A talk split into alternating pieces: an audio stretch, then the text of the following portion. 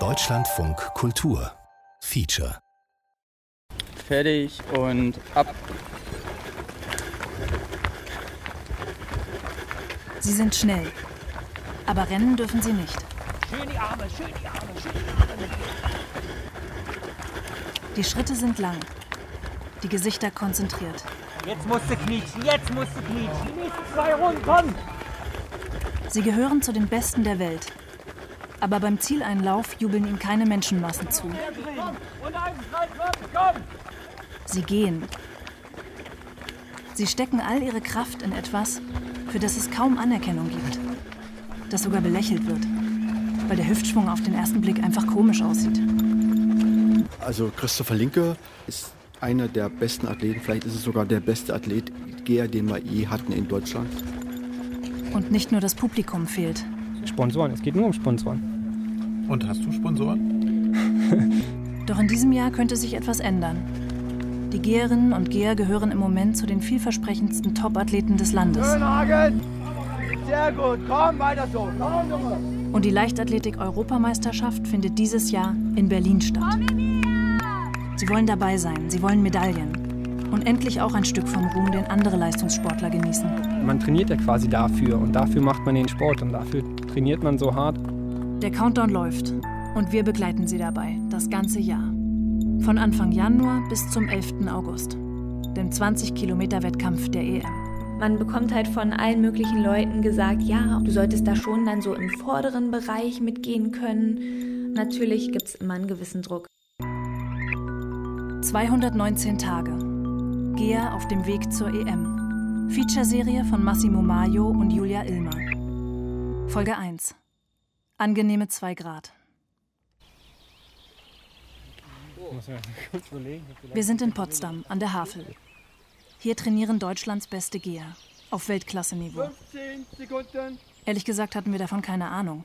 Wir wollten Profiathleten kennenlernen, sie in ihrem Alltag begleiten und bei ihrer Vorbereitung auf die EM. Wochenlang haben wir herumtelefoniert und uns mit Sportlerinnen und Sportlern getroffen. Test, Test. Ich habe noch drei Stunden und sieben Minuten Aufnahmezeit. Die Geher kamen uns dabei überhaupt nicht in den Sinn. Mit Leichtathletik verbinden wir Weitsprung, Hürdenlauf oder Sprint.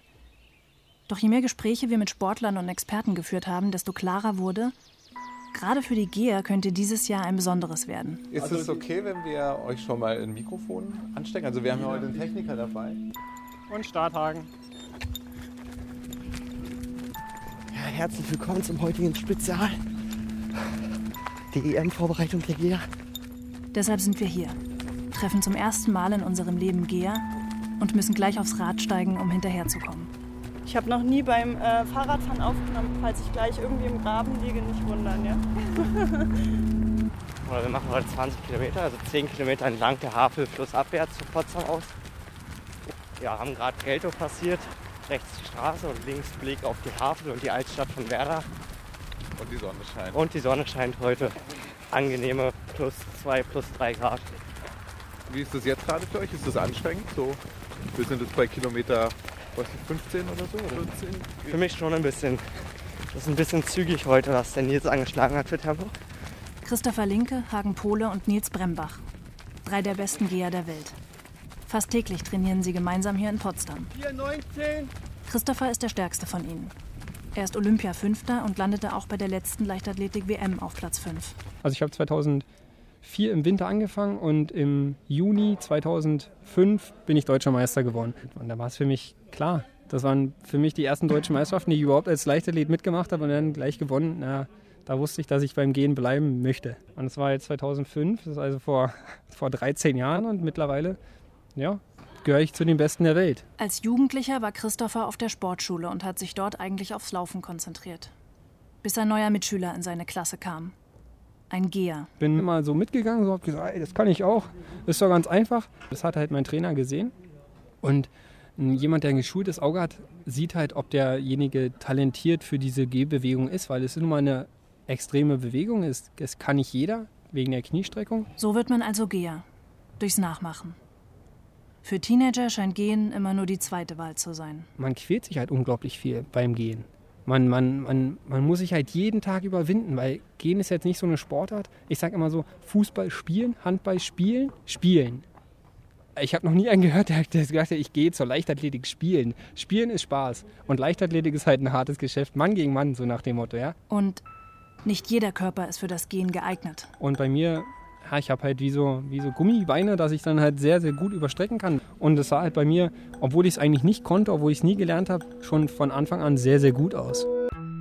Was für Experten nach exzellenter Technik aussieht, bleibt für Laien dieser Sport mit dem komischen Hüftschwung. Gehen. Das ist der nicht beachtete Outsider unter den Sportarten. Etwas, das man nicht auf dem Schirm hat, von dem man als Kind nicht träumt. Niemand hat Gehen als Ziel, aber manche landen dort. Und wenn man erst mal da ist, entdeckt man die Facetten dieser Sportart.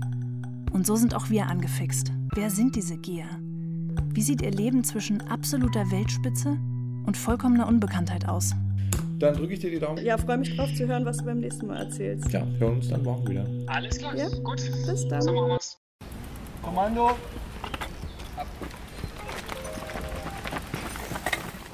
Anfang Januar. Noch acht Monate bis zur EM. Geht mal ein bisschen schneller jetzt. du?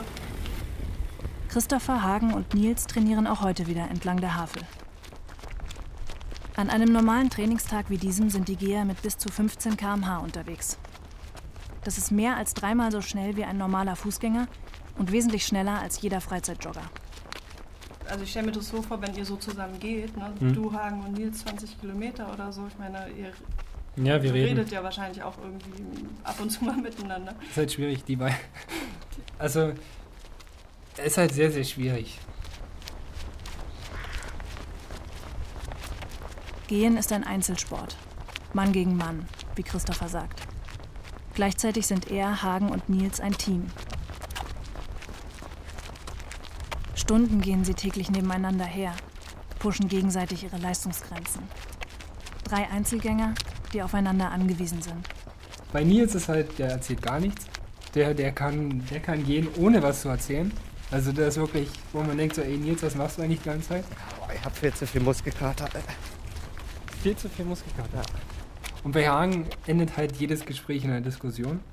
Hagen hat eigentlich immer zu allen eine andere Meinung. Wir sind halt drei komplett unterschiedliche Charaktere. Mit Nils kann man sich mit Autos unterhalten, der ist ein totaler Autonah. Und was ist Christophers Gebiet? Ähm, das weiß ich ehrlich gesagt nicht so wirklich. Auch Sport. Ansonsten sind wir schwer einschätzbar.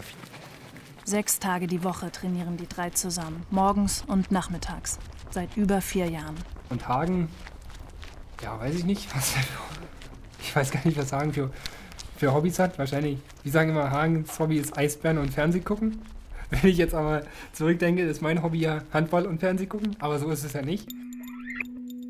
Wir sind jetzt vielleicht auch nicht grundverschieden, weil uns irgendwie der, der Sport dann doch so, einen- so einen gemeinsamen Nenner bringt. Nils, Aber sonst wären es jetzt vielleicht nicht unbedingt die Charaktere, die ich jetzt äh, in der Schule gesagt hätte, die, bei denen will ich jetzt zum Kindergeburtstag eingeladen werden. Bring me little water, Sylvie. Ich habe jetzt ich kämpfe seit zwei Wochen mit meiner Stimme. genau. Bring alle zusammen. Eins, so, eins, zwei, drei, vier. Bring me little water, Sylvie. Bring me little water now. Emilia Lehmeier steht in der hintersten Reihe des Chors. Sie ist groß gewachsen, 20 Jahre und wirkt für ihr Alter besonders erwachsen. Um ihren Hals trägt sie eine goldene Kette mit Kreuz. Emilia gilt unter den Geherinnen als das größte Talent. Viele Geher und Trainer prophezeien ihr eine große Zukunft. Sie ist die Hoffnungsträgerin. Wenn sie denn trainiert. So, dann leg diesen Zettel einfach zusammen, bitte wieder in die Mitte.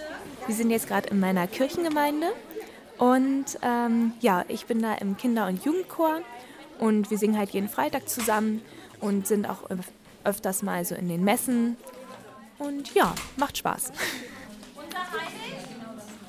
Ja, ist gut. Und Leute, jetzt will ich euch hören, ja? Wade in the water, wade in the water, wade in the water. Ich habe gemerkt, dass ich halt gerne auch noch andere Sachen machen möchte und nicht nur gehen. Ich mache ja auch sonst noch in der Freizeit viele verschiedene Sachen und ich bin halt jemand, der halt auch sagt, ja, ich muss jetzt mal hier für die Uni machen und ich muss jetzt für die Prüfung lernen. Mir ist es wichtig, dass ich halt auch einen festen Beruf in der Hand habe und auch damit ein bisschen Geld verdiene, gerade weil Gehen ja jetzt keine Sportart ist, wo man ja massenhaft Geld verdient, so zum Beispiel wie Fußball. Ähm, ja, deswegen ist mir das auch wichtig. Ich bin halt im Turnverein, turne da regelmäßig. Ich tanze, ich mache Step Aerobic, ich singe noch im Chor in meiner Gemeinde und leite da auch eine Jugendgruppe. Genau, das sind so die Sachen, die ich nebenbei noch mache. Ja, wir loben sie, wir feiern sie, wenn sie große Erfolge gemacht hat. Wir haben jetzt mit ihr mitgelitten, weil sie sportlich jetzt leider nicht so mitarbeiten konnte durch ihre äh, gesundheitliche Situation, aber wir sind immer informiert. Sie hat es den Kindern auch schon gezeigt, wie das Gehen funktioniert. Also da nehmen wir doch großen Anteil. Das ist schon großartig. Emilia hatte im Herbst eine langwierige Knieverletzung. Sie musste pausieren, durfte wochenlang gar nicht mehr gehen. Erst jetzt, Anfang des Jahres, nähert sie sich wieder ihrem alten Trainingsniveau. Kann man schon stolz drauf sein. Und sie auch auf sich. Das weiß sie nur nicht. Macht sie auch nicht gerne. sie ist viel zu bescheiden dafür. Dann freue ich mich nächste Woche 16.30 Uhr. Tschüss, meine Freunde. Ja, wünsche ich euch auch, meine Lieben. Emilia unterhält sich nach der Probe noch mit einer Freundin.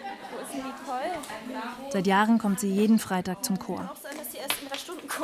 Die Gemeinde im ruhigen Berliner Stadtteil Marienfelde gibt es in Emilias Leben schon viel länger als das Gehen. Sie wohnt nur einige Straßen weiter. Tschüss.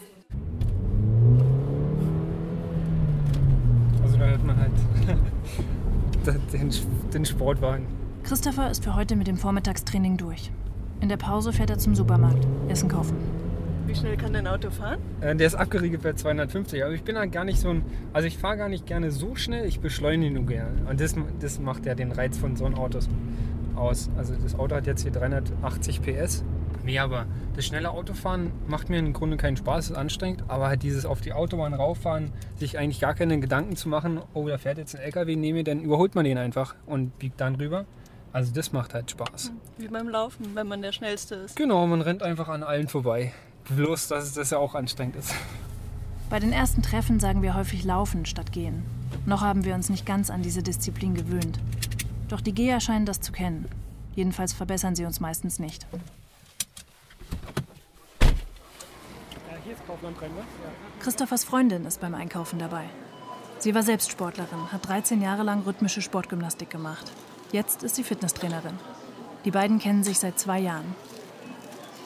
Der Supermarkt ist riesig und die beiden laufen orientierungslos durch die Gänge. Was suchst du denn Na, Nudeln suche ich und Tomatensauce. Jetzt sind wir, keine Ahnung, auf der anderen Seite oder was? Ob ich jetzt die Spaghetti für 1,69 Euro von Barilla oder für 29 Cent von Kaufland kaufe oder für noch teurer. Ich als armer Sportler muss mir die billigen Spaghetti Kaufland äh, Spaghetti kaufen Wie war das für denn 39 überlegt, was Cent. du sagst? Für 39 Cent. Ich suche einen Spaghetti-Sponsor. Genau. Ciao. Wir haben halt Fußball in Deutschland und die verdienen einen Haufen Geld. Ich beschwere mich auch nicht, weil ich sehe es ja so, ich sehe es halt einfach rational. Ich meine, da gehen jedes Wochenende 70.000 ins Stadion. Ich vergleiche mich auch nicht mit einem Fußballer, obwohl ich sage, ich bringe auch Top-Leistungen und verdiene aber, naja, ein Apfel und ein Ei im Gegensatz zu denen. Ich kenne halt schon Kollegen, die vom Erfolg her deutlich schlechter sind, deutlich schlechter. Aber die machen halt eine andere Disziplin, die werbewirksamer ist, die populärer ist und dadurch verdienen sie halt mehr Geld. Wie oft bist du im Fernsehen? Wie viele Fans hast du bei Facebook? Wie viele Fans hast du bei Instagram? Und danach wird abgerechnet. Nicht, bist du Olympiasieger oder bist du nicht Olympiasieger? Nach der Mittagspause ist Christopher wieder zurück in der Trainingshalle. Er sitzt auf einer der Holzbänke. Viel zu niedrig für seine langen Beine. Wüssten wir nicht, dass er ein Weltklasse-Athlet ist, würden wir nicht drauf kommen. Auf den ersten Blick wirkt er eher schlaksig als durchtrainiert. Und wenn du jetzt zur Europameisterschaft eine Medaille gewinnen würdest, wie, wie läuft das dabei denn mit der Finanzierung? Bekommt man dafür Geld? Also bei der Europameisterschaft gibt es kein Geld. Nicht mehr für eine Goldmedaille. Nicht mehr für ein, also ich habe ich hab leider keinen Ausrüstervertrag. Also ich muss mir meine Sportsachen selber kaufen. Also ich gehe auch mit Adidas-Schuhen, die kaufe ich mir aber selber. Würde ich die Adidas-Schuhe quasi gesponsert kriegen von Adidas, würde ich für den Europameistertitel 10.000 Euro kriegen. Ich gehe mit den Adidas-Schuhen, die ich mir selber gekauft habe, habe aber keinen Vertrag mit Adidas, kriege nichts. Kaum ein Treffen mit Christopher vergeht, ohne dass wir irgendwann über Sponsoren reden. Dabei scheint es ihm finanziell nicht schlecht zu gehen. Immerhin fährt er einen Sportwagen und hat kürzlich eine Wohnung gekauft. Er finanziert sich vor allem über die Bundeswehr. Er ist wie viele Profisportler Sportsoldat. Das heißt, er ist Angestellter bei der Bundeswehr, ist aber vom Dienst freigestellt, sodass er sich auf den Sport konzentrieren kann. Andere Sportler haben zusätzlich Ausrüsterverträge mit großen Firmen. Christopher nicht. Und wir spüren ganz deutlich, es geht um viel mehr als um Turnschuhe. Christopher geht es um Anerkennung. Ich habe es jedes Jahr probiert. Jedes Jahr probiert. Kein Interesse. Gehen fördern wir nicht. Und dann kommt man halt, dann versucht man halt, weil man erfolgreich war oder Fünfter bei Olympia, ja, ähm, kriege ich ab nächstes Jahr meine Adidas-Sachen umsonst. Nein, kein Interesse. Das ist schon hart. Und, und dann erfährt man von anderen, ja, ich habe da mit Adidas verhandelt, ja, so 20, 30.000 im Jahr an Geld. Und Klamotten und, und, und Sachen, da gucken sie mich an und sagen, Sachen brauche ich doch nicht. Sachen Open End, so viel ich will. Und dann stellen wir sie dann und sagen, oh ja, also umsonst Sachen wäre schon nicht schlecht. So Schuhe, die ich mir nicht mehr kaufen müsste. Das wäre schon nicht schlecht. Hallo und herzlich willkommen. Herzlich willkommen zum fünften Easter Video 2018. Ende Januar. Wir treffen Emilia beim E-Stuff Indoor in Berlin. Eine der größten Hallen Leichtathletik-Shows. Gehen ist hier nicht Teil des Programms. Aber Emilia ist mit ihrer Familie zum Zuschauen gekommen. Wir treffen sie in der Pause vor den Essensständen. Wir sind neugierig zu hören, wie ihr Training gerade läuft, nachdem endlich ihre Knieverletzung verheilt ist. Doch sie hat neue Probleme. Naja, Training ist momentan ein bisschen eingeschränkt. Ich habe gerade nach meiner Knieverletzung, die ja gut verheilt ist, jetzt gerade mit dem Schienbein zu tun. Ist seit ein, zwei Wochen. Und ja, momentan darf ich deswegen nicht gehen, sondern nur laufen. Immerhin etwas. Aber habe da auch gerade ziemlich viel mit Ärzten zu tun. Bekomme dann auch nächste Woche noch Spritzen ins Schienbein, weil nichts geholfen hat. Bin ich gerade so ein bisschen nicht so gut gestimmt, aber ist zwar traurig, aber nicht zu ändern. Emilia behält die Fassung. Sie lächelt. Auch bei schlechten Nachrichten. Das ist uns schon bei unserem letzten Treffen aufgefallen. Hast du eine Perspektive, was das bedeutet für die nächsten Wochen für dich? Ist halt schon eine Einschränkung. Man verpasst ziemlich viel jetzt an Training. Man muss ziemlich viel aufholen. Das wird anstrengend. Und für Schienbein muss ich schauen. Da muss ich dann das langsam wieder ans Gehen gewöhnen und nicht sofort übertreiben was mir leider ab und zu passiert, muss ich sagen. Emilia trainiert ganz anders als Christopher Hagen und Nils. Sie hat keine Trainingsgruppe, sieht ihren Trainer nur ein bis zweimal die Woche und trainiert sonst alleine. Meistens geht sie durch ihre Nachbarschaft. Manchmal begleiten sie ihre Schwester oder ihre Mutter. Außerdem stehen in Emilias Kalender neben dem Gehen eben auch noch Chor, Gemeinde, Freizeitsport und nicht zuletzt ihr Physiotherapiestudium. Trotz der vielen Aktivitäten ist sie sehr erfolgreich. Im letzten Jahr ist Emilia deutsche Meisterin geworden. Es gibt halt schon so manche Meinungen, die sagen, ja, wenn ich professioneller noch trainieren würde, dann wäre ich noch viel, viel besser. Aber ich denke mir halt, dass ich wirklich die anderen Sachen brauche. März. Heute ist der Tag vor der Abreise nach Mexiko, wo ich vier Wochen in oh, ca. 2600 Metern Höhe mein Training absolvieren werde. Noch 155 Tage bis zur Europameisterschaft. Christopher, Hagen und Nils packen für ihr erstes gemeinsames Trainingslager in diesem Jahr. Sie fliegen nach Mexiko. Mexiko war ein Standard. Christopher. Früher sind sie in der DDR immer hingefahren. Aber Mexiko haben wir nie gemacht, weil mein Trainer immer meinte, du bist noch nicht so weit. Du kannst noch nicht in so einer Höhe trainieren. Dafür musst du fit sein, dafür musst du stabil sein. Und ähm, ja, seit drei Jahren, zwei Jahren bin ich eigentlich stabil, bin ich in der Weltspitze und ähm, da habe ich zu ihm gesagt, aber jetzt müssen wir auch mal nach Mexiko. Ich will das machen. Ohne Christopher kein Mexiko. Er hat seinen Trainer überzeugt, dass er stabil genug ist. Nils und Hagen kommen auch mit. Aber sind auch sie stabil genug für die extreme Höhe? Mexiko ist ein Risikoprojekt. Es gibt viel zu gewinnen. Die dünne Luft in den Bergen könnte die Leistungen der Geher enorm hochschrauben. Aber die Höhe ist für sie auch eine sehr starke Belastung. Nils schickt uns eine Sprachnachricht, während er packt. Außerdem hat auch eine kleine Reiseapotheke den Weg in den Koffer gefunden, falls man irgendwie krank werden sollte oder sich erste Anzeichen dafür ergeben sollten. Trainieren im Hochgebirge. Selbst für topfitte Hochleistungssportler eine Herausforderung. Naja, es ist so ein drückendes Gefühl. Man hat so ein bisschen das Denken, man hat wenig Sauerstoff. Und äh, der Körper merkt es halt darin, dass man halt relativ schnell außer Puste kommt. Und so kann man sich das vorstellen, dass wir halt draußen sind, aber vom Gefühl her so wie in einer stickigen Halle. In erster Linie geht es darum, den Besten bestmöglich vorzubereiten. Weil wenn der Beste am Ende eine Medaille gewinnt, ist es viel wert für alle.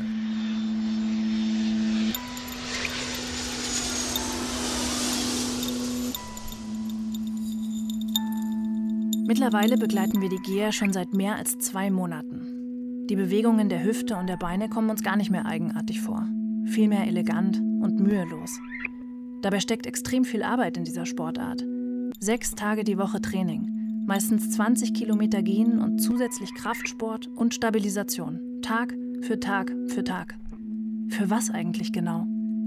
Jedenfalls nicht fürs Geld. Selbstoptimierung? Aufmerksamkeit in der Szene? Vielleicht haben sie einfach Spaß am Gehen.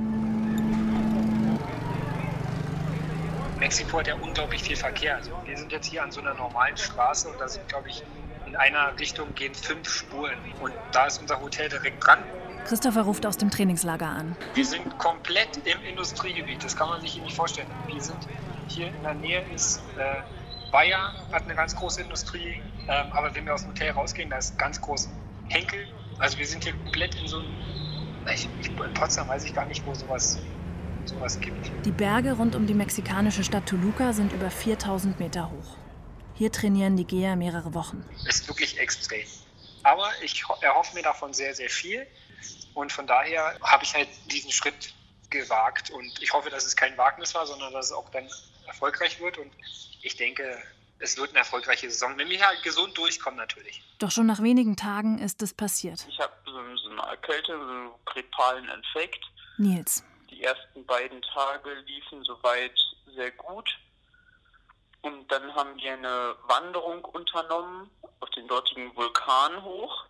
Dann sind wir bis 4350 Meter hoch gewandert. Und anscheinend war das für mich ein bisschen zu viel. Dann haben wir alle eine harte Saison vor uns und die Saison geht halt nach Mexiko los und da kann ich mir halt eine Erkältung nicht mehr leisten. Das mhm. würde halt äh, meine Leistungen extrem minimieren. War Christophers Wunsch also doch ein zu riskantes Wagnis? Jetzt krank zu werden, passt so gar nicht in die Saisonplanung. Nils muss der Tatsache ins Auge blicken, dass sein Training um Wochen zurückgeworfen wird. Die Tage danach war es halt so ein absolutes Unwohlsein und ich habe mich damit zufrieden gegeben, im Bett zu sein und es hat mir eigentlich auch von der körperlichen Belastung her schon gereicht. Nils hadert mit sich. Die Geher wissen aus Erfahrung, dass man in der Höhe sehr schlecht gesund wird. Was soll er machen? In Mexiko bleiben und eine Verschlechterung riskieren? Oder das Trainingslager abbrechen und nach Hause fliegen? Doch könnte er sich ohne Trainingslager ausreichend auf die Wettkampfsaison vorbereiten? Schon in einem Monat beginnen die ersten wichtigen Wettkämpfe. Dort wird sich entscheiden, wer sich für die EM in 148 Tagen qualifiziert. Nachdem es dann nicht besser wurde, sondern eher schlechter, wurde mir dann am Mittwoch vergangener Woche von meinem Arzt in Deutschland geraten, dass ich nach Hause fahren sollte. 219 Tage. Gea auf dem Weg zur EM. Von Massimo Maio und Julia Ilmer. In der nächsten Folge. Wir sind hier in Naumburg. Das ist die deutschen Meisterschaften hier. Ich war Montag beim Arzt. Irgendwie ist momentan ja immer so, dass das eine geht, das nächste kommt. Was wäre dein Traum für Emilia? EM. Aber natürlich ist es schwer. Die 1,33 ist wirklich schwer. Und deswegen mache ich mir halt echt schon Sorgen und bin da ziemlich psychisch auch am Boden momentan, wenn man es so nimmt. Produktion Deutschlandfunk Kultur und Südwestrundfunk 2018. Zwei Jahre später. 2018 war die EM in Berlin der große Jahreshöhepunkt für die Geherinnen und Geher. In diesem Jahr hätten es eigentlich die Olympischen Spiele in Tokio werden sollen, doch die sind auf nächstes Jahr verschoben. Wir haben mit Nils telefoniert, der sich eigentlich schon vor über einem Jahr für die Olympischen Spiele qualifiziert hatte. Er ist letztes Frühjahr deutscher Meister geworden, zum ersten Mal, und er kam noch vor Christopher ins Ziel. Ein großer Erfolg für Nils. Aber bei der WM im letzten Herbst in Doha in Katar hat Nils unter den extremen Klimabedingungen wieder einen ziemlichen Dämpfer erlebt. Trotz intensiver Hitzemaßnahmen und äh, entsprechenden Hitzetrainings äh, bin ich dann aber trotzdem nach 14 Kilometern ungefähr kollabiert. Das ist natürlich irgendwie das erste Mal, dass ich einen Wettkampf nicht beenden konnte, war schon irgendwie eine herbe Niederlage und musste ich auch ein bisschen mit knabbern. Aber kannst du das nochmal beschreiben? Was heißt kollabiert? Also wie hat sich's für dich angefühlt? Was ist da passiert? Ich weiß nicht, also auf einmal lag ich mehr oder weniger auf dem Boden und dann folgte eigentlich das, das Schlimmste. Ich wollte eigentlich nur in Ruhe gelassen werden, aber die Ärzte haben gefühlt Tonnen von Eis oder Eiswürfel auf mich geschüttet und das war wie so ein richtiger Gefrierbrand. Ich habe kaum noch Luft bekommen und letztendlich war das schon die richtige Maßnahme, aber dieser Kälteschock waren schon somit die schlimmsten Schmerzen, die ich ein Stück weit in meinem Leben erleben musste. Und ja, sagen wir mal so, das war dann die Generalprobe für Tokio. Und wenn es, wenn die dann in die Hose ging, dann bin ich umso zufriedener, wenn mittlerweile nächstes Jahr, wenn ein anderes Ergebnis dann dasteht. Die Olympischen Spiele bleiben also das nächste große Ziel. Das Training dafür hat jetzt schon begonnen, ein Jahr vorher. Für manche Sportlerinnen und Sportler ist das ein Albtraum, so lange trainieren ohne Wettkampf. Doch Nils kann das auch positiv sehen. Jetzt muss ich sagen, habe ich mich schon ein bisschen so an meinen neuen Alltag gewöhnt. Und ich habe dann gemerkt, obwohl ich kein festes Ziel habe, weil alle Wettkämpfe für dieses Jahr erstmal gestrichen waren, habe ich halt richtig gespürt, dass ich Spaß an dem Sport habe und dass ich es nicht nur mache für irgendwelche Wettkämpfe. Das ist natürlich die Motivation, die dann die letzten restlichen Prozent noch aus dem Training rausholen. Aber ich habe einfach trainiert, weil es mir unwahrscheinlich viel Spaß gemacht hat. Und das war eigentlich auch für mich ein, ein schönes Zeichen, dass ich noch das Richtige mache.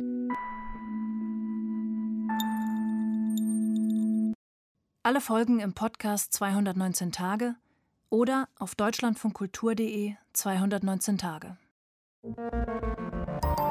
Deutschlandfunk Kultur Feature Ich habe den Leistungssport für dich nicht gewollt, weil ich eine zu große Belastung sah. Ich wollte dich vor allem beschützen, was dich überfordern könnte. Bisher bei 219 Tagen. Emilia Lehmeier ist die beste deutsche Geherin. Ja, wir loben sie, wir feiern sie, wenn sie große Erfolge gemacht hat. In diesem Jahr hofft sie darauf, bei der Leichtathletik-EM in ihrer Heimatstadt Berlin starten zu dürfen.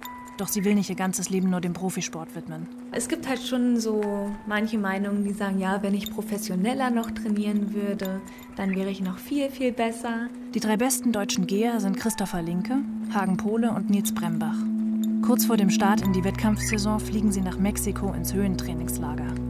Ein Risikoprojekt. Dann haben wir alle eine harte Saison vor uns und da kann ich mir halt eine Erkältung nicht mehr leisten.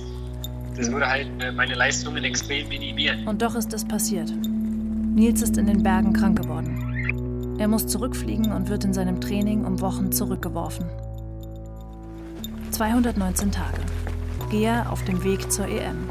Featureserie von Massimo Maio und Julia Ilmer. Folge 2. Es geht ums Ego. Anfang April. Das muss man vielleicht so sehen, okay, das war für mich nicht das Optimale. Nils ist auf Mallorca, im Ferienhaus seiner Oma. Ich hätte vielleicht auch davor sagen müssen, okay, die Tage zuvor lief es bei mir nicht ganz so einfach, lasse ich das mal lieber weg. Da hätte ich vielleicht eher ein bisschen der mündigere Athlet sein müssen. Nils musste das Trainingslager in Mexiko nach einer Woche abbrechen und kuriert sich nun auf Mallorca aus. Nach einer Wanderung auf über 4000 Meter ging bei Nils gar nichts mehr. Genau die Extrembedingungen, die die Leistung der Geher nochmal hochdrehen sollten, haben ihn zur Strecke gebracht. Vor allem Christopher wollte unbedingt in die hohen Berge. Ja, Leistungssport ist halt so ein, so ein, so ein Weg auf der Messerschneide irgendwie so ein bisschen. Also wir sind ja immer an der Kante mhm. zum Extrem, aber ich, ich versuche da jetzt nicht irgendwie so einen, so einen Schuldigen für, mhm. für das ganze Ereignis irgendwie zu suchen, weil, weil ändern tut sich an der Situation nichts. Nächste Woche steht der erste wichtige Wettkampf des Jahres an. Im tschechischen Podebrady. Nils Teilnahme ist noch ungewiss. Und auch Emilia ist angeschlagen. Zunächst hatte sie Probleme mit ihrem Knie, dann mit dem Schienbein und nun, seit einigen Tagen, hat sie Schmerzen in der Ferse. An einem Freitagnachmittag schreibt sie spontan, dass sie nach der Chorprobe Zeit für ein kurzes Interview hat. Wir treffen uns vor dem Gemeindehaus. Ich war am Montag beim Arzt und er war jetzt nicht so beunruhigt oder so, hat halt im Ultraschall auch nichts gefunden. Aber irgendwie ist momentan ja immer so, dass das eine geht, das nächste kommt. Da habe ich dann oft Durchhänger und bin ehrlich gesagt auch ziemlich unausstehlich zu Hause. Von ihren Verletzungen erfahren wir in unregelmäßigen Nachrichten. Emilia ist schwer zu erreichen. Sie sagt zwar nie, dass sie keine Interviews mehr geben möchte, aber sie hält uns dennoch auf Distanz. Wahrscheinlich müsste ich einfach irgendwie weniger Druck mir machen und mal wirklich eine bestimmte Zeit lang richtig Pause machen. Bloß ich ja kann das irgendwie nicht. Und du bist jetzt in Gedanken schon bei den Wettkämpfen auch, die dann anstehen? Ja, irgendwie hat man das immer im Kopf und macht sich da Druck und Sorgen. Und ja, gerade weil ich auch seit September viele Wettkämpfe auch verpasst habe. Seit der U23 EM letztes Jahr habe ich gar keine Wettkämpfe mehr gemacht. Das war im Juli. Also schon, ja, ziemlich krass momentan bei mir. Seit neun Monaten hat Emilia bei keinem Wettkampf mehr mitgemacht. Und deswegen mache ich mir halt echt schon Sorgen und bin da ziemlich psychisch auch am Boden momentan, wenn man es so nimmt. Sie hat nur noch drei Wettkämpfe, um die Norm für die Europameisterschaft zu erreichen. Die nächste Chance ist der Wettkampf in Podebrady in Tschechien. Zwei Tage vorher schreibt sie, da ich seit Ende letzter Woche eine Bronchitis habe, Antibiotika nehmen muss und noch diese Woche krankgeschrieben bin, kann ich nicht mit und habe weiterhin Trainingsverbot. Ich kann nichts genau sagen, wie es mit mir weitergeht. Ich bitte um Verständnis. Der Wettkampf in Podebrady ist für die GEA ein erster wichtiger Schritt in Richtung Europameisterschaft. Ihre erste Chance, sich zu qualifizieren. Außerdem treffen sie dort zum ersten Mal in diesem Jahr auf internationale Athleten, um sich mit ihnen zu messen. Nils und Emilia können beide nicht mitkommen. Nur Hagen und Christopher treten an und sind schon einen Tag vor dem Wettkampf in der tschechischen Kleinstadt. Vor mir hat noch nie ein Deutscher gewonnen. Ich habe bisher hier dreimal gewonnen. Das spricht eigentlich, glaube ich, für sich. Und ich möchte morgen auch wieder gerne gewinnen. Und äh, wenn ich hier gewonnen habe, habe ich immer mit einer sehr, sehr guten Zeit gewonnen. Und daran möchte ich anschließen auf jeden Fall. Poslední kilometr. Budeme zvonit do posledního kola. Christopher Linke z Německa. Samstag, 7. April. Internationaler GEA-Wettkampf in Podebrady. Noch 126 Tage bis zur EM. Christophera Linkeho, ale uh, ještě před ním tam byl Gianluca uh, Piochettino z Itálie. Und ich kann, denke ich, vielleicht eine Bestzeit gehen hier. Na té tabuli se to přečíst dá, ale ne úplně přesně odsud, ale podle všeho jde Linke čistě. Wenn man eine sehr, sehr schnelle Zeit zum Jahresanfang gegangen ist, dann haben die Gegner erstmal Respekt, weil die wissen, oh, der hat gut trainiert und der kann was dieses Jahr. Und dieses, dieses Gefühl den anderen gegenüber, diese Einschätzung, die, die will ich mir unbedingt holen. Podebrady ist der erste GEA-Wettkampf, den wir verfolgen. Christopher scheint hier zu den schnellsten zu gehören. Doch das heißt beim Gehen noch lange nicht, dass man auch gewinnt. Eine saubere Technik ist ebenso wichtig. Ein Fuß muss immer den Boden berühren. Eine Flugphase wie beim Rennen ist tabu. Außerdem muss beim Aufsetzen das vordere Knie durchgestreckt sein. Wer sich nicht an die Regeln hält, bekommt eine Zeitstrafe oder wird disqualifiziert. Damit die Kampfrichter die Geher immer im Blick behalten können, bewegen sich die Athleten hier in Podebrady in einem abgesperrten Park immer im Kreis. One last lap for Christopher Linke, leading competitor in this race. Hinter den Absperrungen stehen in kleinen Gruppen einige Zuschauer und feuern die Geher an. Third victory for Christopher Linke here in Podjebrady. This year with the time 121.55. Letos s časem hodina 21.55 representing Germany z Německa Christopher Linke. So, uh, Christoph, congratulations. This is uh, your third first place for four years, but the time is 1 hour 20, 1.56. What is it? It's my best time here in Puerto Rico. I come from a few days from Hund training camp in Mexico. so I have uh, very hard jet lag. So first place is enough for me today. Es klingt fast wie Best. Aber Christopher sagt Baddest. Es ist die schlechteste Zeit, die er je in Pode Brady gegangen ist. Okay, thank you so much. Again, congratulations and good luck to season. Das Rennen gegen seine Konkurrenten hat Christopher gewonnen. Aber seine persönliche Bestzeit konnte er nicht toppen. Ähm, ich habe mir eigentlich mehr erhofft nach Mexiko. Dachte ich, äh, okay, mit dem Training, äh, ich habe mich gut gefühlt, ähm, dass ich dann durchaus im Bereich meiner Bestzeit gehen kann. Aber sehr, sehr früh gemerkt, dass es halt überhaupt nicht möglich ist, heute schnell zu gehen. Dann habe ich so ein bisschen geändert meine Taktik und äh, dann ich, bin ich halt nur noch auf den Sieg gegangen. Er hat für die 20 Kilometer fast eine Stunde und 22 Minuten gebraucht. Drei Minuten langsamer als seine Bestzeit. In einer Welt, in der es auf Sekunden ankommt, macht das einen großen Unterschied. Ich habe deutlich mehr drauf, als ich da zeitlich gezeigt habe. Christopher ist unzufrieden mit sich. In einer Woche hat er die Chance, es besser zu machen. Die deutschen Meisterschaften in Naumburg stehen an. Der zweite große Wettkampf des Jahres. Du hast ein super schickes Auto. Ja, ja. Wenige Tage davor erleben wir Christopher zum ersten Mal außerhalb der Sportwelt. Wir besuchen ihn bei sich zu Hause. Mit seinem Sportwagen holt uns Christopher vom Bahnhof ab. Äh, ja, diese Straße, jetzt fahren wir direkt auf die Insel rauf. Insel ist äh, der, die Altstadt von Werder. Hier in Werder lebt Christopher schon seit seiner Kindheit. Er kennt jeden Winkel und wenn er da ist, verpasst er kein Handballspiel seines Lieblingsvereins Grün-Weiß Werder. Also hier wohne ich? Er biegt in eine Siedlung mit Mehrfamilienhäusern aus den 90er Jahren ein. Gut, wir sind jetzt in meinem, was heißt in meinem Wohnzimmer? Ich bin ja in einer Wohngemeinschaft mit meiner Mutti. So bezeichne ich das immer, weil ich, ja, mir ist halt ein bisschen unangenehm, dass ich halt mit 29 immer noch zu Hause wohne. Aber ich verstehe mich sehr gut mit meiner Mutti. Wir haben hier eine sehr große Wohnung und von daher sehe ich da überhaupt kein Problem. Und du und deine Mutter, lebt ihr so aneinander vorbei oder macht ihr auch relativ viel zusammen, wenn ihr zusammen hier seid? Es ist schon Familienleben, was wir hier führen. Ist jetzt nicht so, dass man, äh, hallo, tschüss. Und wenn ich hier bin, essen wir hier am Brot zusammen. Wie gesagt, da ich ja mit meiner Mutti zusammen wohne, ist sie eigentlich die Raumgestalterin hier und ich habe wenig Einfluss. Ja, ich will nicht sagen, aber meine Mutti hat einen kleinen Fetisch und das sind Sonnenblumen. Äh, Im Laufe der Zeit lernt man eigentlich, dass es nichts gibt, wo keine Sonnenblumen drauf sind.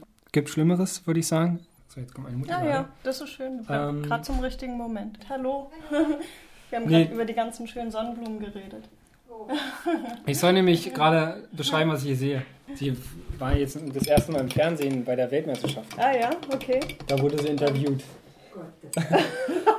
Ging gar nicht. Ja, man muss ja immer so aufpassen, Was man sagt. dass man nicht in Tränen ausbricht. Ach so, ja. Das Problem, ja. Ja, ja. Mir wurde aufgetragen, ein paar Fragen mal meiner Mutter zu stellen bezüglich meinem Sport. Auch über Emilias Familie wollen wir gerne mehr erfahren. Doch es ist nicht so leicht, sie mit ihrer Mutter zu treffen. Daher versuchen wir es auf einem anderen Weg. Wir geben Emilia ein Mikrofon mit nach Hause. Ähm, meine Mutter ist jetzt hier neben mir. Ähm, wie stehst du eigentlich dazu, dass ich Leistungssportlerin bin? Es ist nichts, was ich mir für dich erträumt habe. Ich bin ein großer Fan von Freizeitsport, auch wenn man ihn vielleicht intensiver oder ambitionierter betreibt als die meisten anderen Menschen. Emilias Mutter ist es nicht gewohnt, interviewt zu werden. Sie ist nervös und hat sich ihre Antworten vorher aufgeschrieben. Ich habe den Leistungssport für dich nicht gewollt, weil ich eine zu große Belastung sah. Ich wollte dich vor allem beschützen, was dich überfordern könnte. Mm, Und wann und wie hast du gewusst, dass ich ein besonderes Talent habe und wie fandest du das? Ehrlich gesagt, ich habe nie ein besonderes Talent bemerkt. Ich sehe eher ganz viel Motivation, Freude am Gehen und unheimlich viel Trainingsfleiß. Nach dieser Aufnahme ist Emilia kaum mehr zu erreichen. Allen Interviewanfragen weicht sie aus.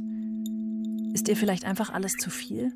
Uni, Leistungssport, Turnen, Step Aerobic, Chor, Gemeinde und nicht zuletzt ihre Fußverletzung. Man hat ja schon einiges miterlebt. Man würde ja so gerne mal ihn auf der Treppe sehen. Ja. Christophers Mutter hat ihn nicht dazu gedrängt, Leistungssportler zu werden, sagt sie. Es war seine eigene Entscheidung. Und dennoch wünscht sie sich nichts mehr als seinen Erfolg. Das kann man wirklich nur verstehen, wenn man so ein Kind hat. Ja. Ich sage ja immer noch Kind, er ist ja nur schon ja, das ist mächtig alt. So. Und dann kann man es verstehen, wenn man sieht, wenn er dann nach Hause kommt, nach der ersten Einheit hochgeht, Mhm. schlafen, so wie es eigentlich sein muss, ne? Dann fährt er wieder los, dann kommt er abends nach Hause. Das ganze Hart. Privatleben, Harte Arbeit. ja. Ja, richtig harte Arbeit. alles eigentlich irgendwo auf der Strecke, war Chrissy? Vielleicht wirst du später mal sagen, naja, deswegen muss irgendwann mal jetzt der Erfolg richtig. Du Mhm. musst jeden Tag zwei Einheiten und immer. Christophers Mutter hat Sorge, dass er es irgendwann bereuen könnte, sein ganzes Leben dem Profisport gewidmet zu haben. Sie fiebert der EM entgegen, der nächsten Möglichkeit für Christopher, endlich die für ihn so wichtige Medaille zu gewinnen. Bis dahin sind es noch 122 Tage. Aber vorher hat Christopher noch die Chance, zum fünften Mal den deutschen Meistertitel zu holen. In Naumburg entscheidet sich Jahr für Jahr, wer in Deutschland der Beste ist. Hat so, wie es im Podebradi gelaufen ist, jetzt auch irgendwelche Auswirkungen auf das, was du dir für Naumburg vorgenommen hast? Ich habe halt eine gute Erkältung. Ähm, bin noch nicht 100% äh, sicher, dass ich am Wochenende starte. In Naumburg möchte ich, wenn ich starte, deutscher Meister werden und die Zeit spielt keine Rolle. Weil das ist, wie gesagt, eine Meisterschaft. Im Wettkampf möchte ich eine gute Zeit gehen, Meisterschaft möchte ich gewinnen. Ist das eigentlich so ein Wettkampf, wo du dann auch irgendwie jemand aus deiner Familie oder Freunde Ja, oder ja. deine Freundin Ja, ja. mitnimmst oder so? Ja. Also meine Tante, mein Onkel, meine Mutter, mein Vater, meine Oma, meine Freundin. Also kommen schon einige. Einen schönen guten Morgen, liebe Sportlerinnen, liebe Sportler, verehrte Gäste, alle Einwohner hier von Naumburg und Umgebung. Wir begrüßen euch recht herzlich zu den Naumburger Sporttagen. Samstag, 14. April. Noch 119 Tage bis zur EM. Also, wir sind hier in Naumburg. Das ist der, die deutschen Meisterschaften hier. Ron Weigel, Bundestrainer der Geher und Geherinnen und Teamtrainer von Christopher, Nils und Hagen, die heute alle drei starten werden. Christopher und Hagen waren bis vor zehn Tagen noch in Mexiko und sind erst vor einer Woche beim Wettkampf in Podebrady gestartet. Das ist für die Athleten wirklich ein absoluter Härtetest, weil die sind ja nicht ausgeruht, sondern die sind jetzt wirklich schon ein bisschen angenockt und versuchen jetzt auch trotzdem das bestmögliche Ergebnis zu erzielen. Es sind ja deutsche Meisterschaften, da geht es auch eigentlich ums Ego ein bisschen. Und jetzt müssen wir eben sehen, was heute möglich ist. Ja, meine Vorbereitung war eher schleppend. Nils. Muss ich mich halt überraschen heute selber, was, was aus dem Wettkampf wird. Ja. Nicht so der be beste Tag bisher, glaube ich. Hagen. Rein subjektiv. Aber ich glaube, du bist der Einzige, der eigentlich so richtig gesund ist, ne? Christopher und Nils Naja. sind so ein bisschen angeschlagen. Ich kommuniziere das vielleicht nicht so. Es sollte schon unter 1,2250 sein, weil dann kann ich mit nach China im Mai. Und ansonsten muss man gucken. Hagen will die Norm für den Weltcup in China im Mai knacken. Für Emilia wäre Naumburg die erste Möglichkeit, nach dem verpassten Wettkampf in Tschechien die Norm für die EM zu schaffen. Aber wir gehen davon aus, dass sie immer noch verletzt ist, denn seit ihrer letzten E-Mail haben wir nichts mehr von ihr gehört. Es ist noch früh am Morgen, als wir an der abgesperrten Strecke im Zentrum der Kleinstadt stehen. Der Würstchenverkäufer baut seine Bude auf, einige Athleten gehen sich warm. Plötzlich steht Emilia vor uns. Hallo. Sie ist nicht besonders guter Dinge, will es aber wenigstens versuchen. Okay, ich gehe dann schon mal wieder zurück. Ja, rüber. okay. Für ein Interview ist sie erst nach dem Wettkampf bereit.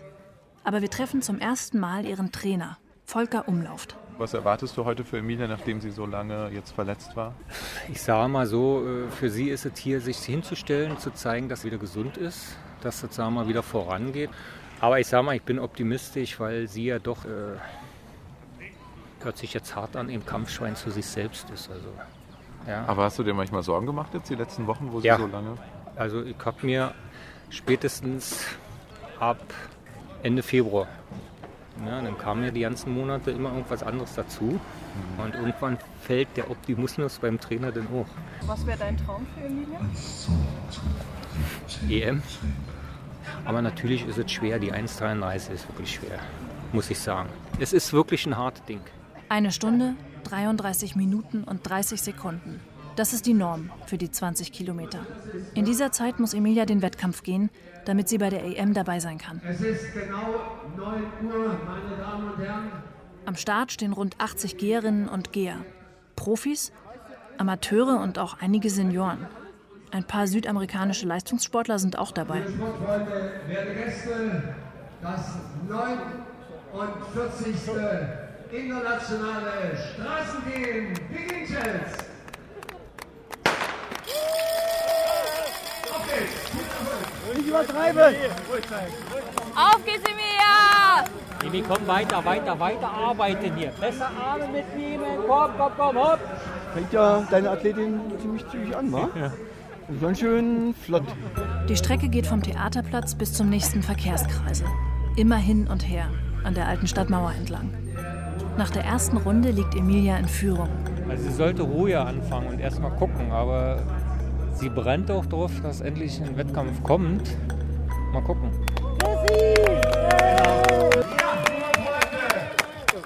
Also euer Beifall bringt ihn garantiert auf eine sehr gute Zeit unseren Christopher Linke. Ach, der kommt schon angeflogen. Irre. Christophers Verwandtschaft ist zum Anfeuern gekommen. Irre. Der zieht hier die vier Minuten Runden runter. Das geht gar nicht. Irre. Das ist Gänsehaut. Die ersten zehn Kilometer gehen Hagen und Christopher gemeinsam vorne weg. Plötzlich zieht Christopher das Tempo an und lässt Hagen hinter sich. Und guck mal, ganz locker, ganz locker. Die anderen sehen schon angespannt aus. Und der zieht das hier runter. Ey! Er hat ja schon, als er sechs, in der sechsten Klasse war in der Sportschule, die erste Frage war, was willst du mal werden? Weltmeister. Christophers Mutter. Und da hat die Lehrerin gesagt, weiß ich auch noch wie heute, wenn du das, wenn du ganz fleißig trainierst und das Ziel immer vor Augen hast, wirst du das schaffen. Na, mal sehen, ja. Das ist die Emilia Niemeyer. Das ist die führende, weit in Frauen. Ich bewundere sie, ich bewundere ihren Gehstil. Sie hat in Deutschland mit Abstand den besten Gehstil. Emilia ist weiterhin klar in Führung. Sie geht allen davon und hat schon nach wenigen Runden über eine Minute Abstand. Als wäre sie nie verletzt gewesen. Jetzt verstehen wir zum ersten Mal wirklich, was es mit ihrem Talent auf sich hat. Und Emilia hat Fans. Bianca Dittrich ist selbst Geherin und heute als Zuschauerin dabei. Also sie ist auch mein Vorbild im Gehstil und ich wünsche ihr das sehr von Herzen, dass sie in Berlin starten kann. Und was ist so besonders an ihrem Gehstil? Ihr Gehstil unterscheidet sich von den anderen Frauen insbesondere durch den sehr starken Einsatz der Hüfte und sie marschiert klassisch. Also viele geraten durch das hohe Tempo in eine ganz minimale, vielleicht auch für den Gehrichter nicht sichtbare Flugphase. Das ist beim Emilia überhaupt nicht der Fall. Sie ist momentan unschlagbar in Deutschland. Da spricht eine, die sich auskennt. Und wir gucken genauer hin. Fast geschmeidig sieht es aus, wie die Geher davonrasen, als würden sie wenige Millimeter über dem Boden schweben. Und wir verstehen zum ersten Mal, wie es zum extremen Schwingen der Hüfte kommt.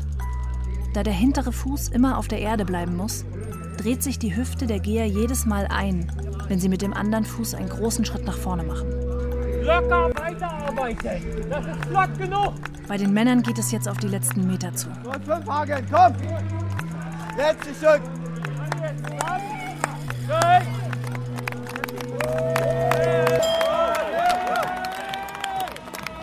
Christopher hat es geschafft. Er ist als erster im Ziel und damit zum fünften Mal deutscher Meister. Das ist ja ein Head, Head, Head, Head. Hagen wird Zweiter, Nils Vierter. Und das nach seiner Krankheit. Aimi, nächste 15. Und auch bei Emilia brechen jetzt die letzten Runden an. Komm, das war wieder eine 440-Runde. Komm, hier und die nächsten noch. Komm. Schafft sie die EM-Norm heute? Ist doch unglaublich, Volker, oder? Ja. Ich bin erstmal sprachlos. Also. Die letzten Meter. Hopp. Hopp. Hopp, 1,33. Hopp. Hoch, hoch, Norm. Hoch. Jawohl. Ja. Und Saskia auch. Jawohl. Ja. Ja. Emilia hat es als Erste ins Ziel geschafft. Völlig unerwartet und trotz ihrer vielen Verletzungen. Und noch etwas hat sie geschafft.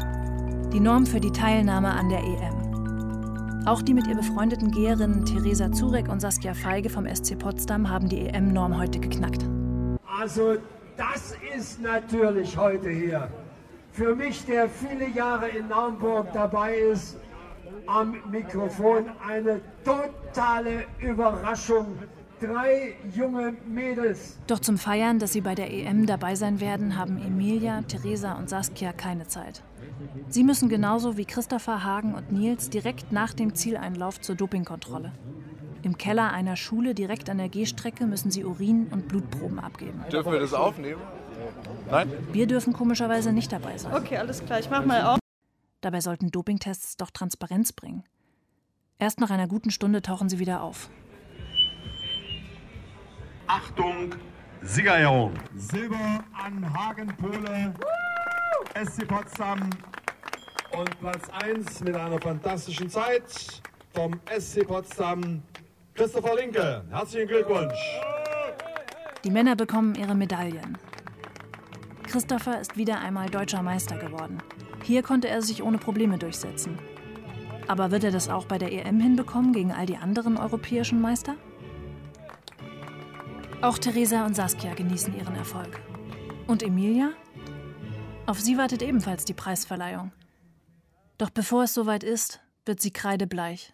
Sie ist so erschöpft, dass sie sich auf den Boden legt. Mitten auf den Platz. Und einfach liegen bleibt. 219 Tage. Gea auf dem Weg zur EM. Von Massimo Maio und Julia Ilmer. In der nächsten Folge Medaillen! Mehr sei nicht. Medaillen. Medaillen, na klar zählen Medaillen, aber wenn die Welt sich entwickelt, dann ist es schwierig. Am Ende zählt nicht die Zeit, sondern die Medaille. Und die fehlt ihm. Produktion Deutschlandfunk Kultur und Südwestrundfunk 2018. Zwei Jahre später. Auch mit Emilia haben wir in diesem Sommer 2020 nochmal gesprochen. Nach der EM in Berlin hatte sie die verletzungsreichste Zeit ihrer Karriere. Ich habe mir halt ziemlich genau vor einem Jahr, also im Juni 2019, habe ich mir drei Ermüdungsbrüche zugezogen und war dann erstmal für ein paar Monate außer Gefecht gesetzt. Und was heißt das? Was sind Ermüdungsbrüche? Ähm, das, sind, das sind halt nicht Brüche, so wie ein Mhm. normaler Bruch, sag ich mal, sondern das ist eher, dass das Innere im Knochen ganz leicht geworden ist so ein Bruch, aber außen ist der Knochen im Prinzip noch stabil, der ist noch nicht ganz durchgebrochen. Aber es ist halt trotzdem sehr langwierig. Ich bin halt monatelang nur geschwommen und konnte halt nichts weiter machen. Möglichst wenig stehen, möglichst wenig rumlaufen und einfach die Beine stillhalten. Der Wahnsinn. Nicht stehen und das du. möglichst nicht. Halt das Nötigste. Mhm. Meine Familie hat mich dann auf einem Rollstuhl rumgeschoben, damit ich mal ein bisschen rauskomme, ein bisschen Wow. an die frische Luft. Aber mehr war nicht drin. Ihr Arzt hat ihr auch tatsächlich empfohlen, darüber nachzudenken, ob sie das mit dem Profisport so weitermachen möchte. Emilia wollte sich ja ohnehin ein zweites berufliches Standbein aufbauen und sie hat ihr Physiotherapiestudium mittlerweile auch erfolgreich abgeschlossen. Ja, also ich muss sagen, ich habe halt in der Praxis angefangen, aber halt nur Teilzeit. Ich arbeite nur ein paar Stunden die Woche, um halt genug Zeit fürs Training zu haben. Und anders wäre das halt wirklich nicht möglich. Und ich habe jetzt auch in Erwägung gezogen und warte jetzt eigentlich nur auf den Bescheid, dass ich zur Bundeswehr gehe, in die Sportfördergruppe und dann halt wirklich in der Praxis nur noch auf Honorarbasis zum Beispiel arbeite, weil es für ja, Training, Wettkämpfe, Profisport doch optimaler für die Vorbereitung ist, noch ein bisschen mehr den Kopf frei zu haben für solche Sachen. Ihr Fokus soll in Zukunft also noch mehr auf dem Profisport liegen. Auch einen neuen Trainer und eine neue Trainingsgruppe hat Emilia mittlerweile, damit sie sich noch optimaler vorbereiten kann, wie sie sagt. Und die Corona-Einschränkungen und die Verschiebung der Olympischen Spiele sind für Emilia fast eine glückliche Fügung. So hat sie jetzt nach der langen Verletzungszeit wieder ein klares neues Ziel. Ich sag mal, wir haben ja eine Sportart, wo man nicht unbedingt auf Sportstätten angewiesen ist, weil wir ja auch einfach draußen trainieren können und jetzt nicht wie Schwimmer unbedingt eine Schwimmhalle brauchen. Ähm, deswegen ging das eigentlich relativ gut. Und ansonsten muss ich sagen, hat dieses Corona mit Olympiaverschiebung mir doch ein bisschen mehr Zeit verschafft, muss ich sagen. Nee, also ehrlich gesagt war ich sogar ein bisschen froh drüber, wenn man das so sagen darf, weil ich es sonst einfach nicht geschafft hätte, bis dahin wieder fit zu sein. Alle Folgen im Podcast 219 Tage oder auf deutschlandfunkkultur.de 219 Tage.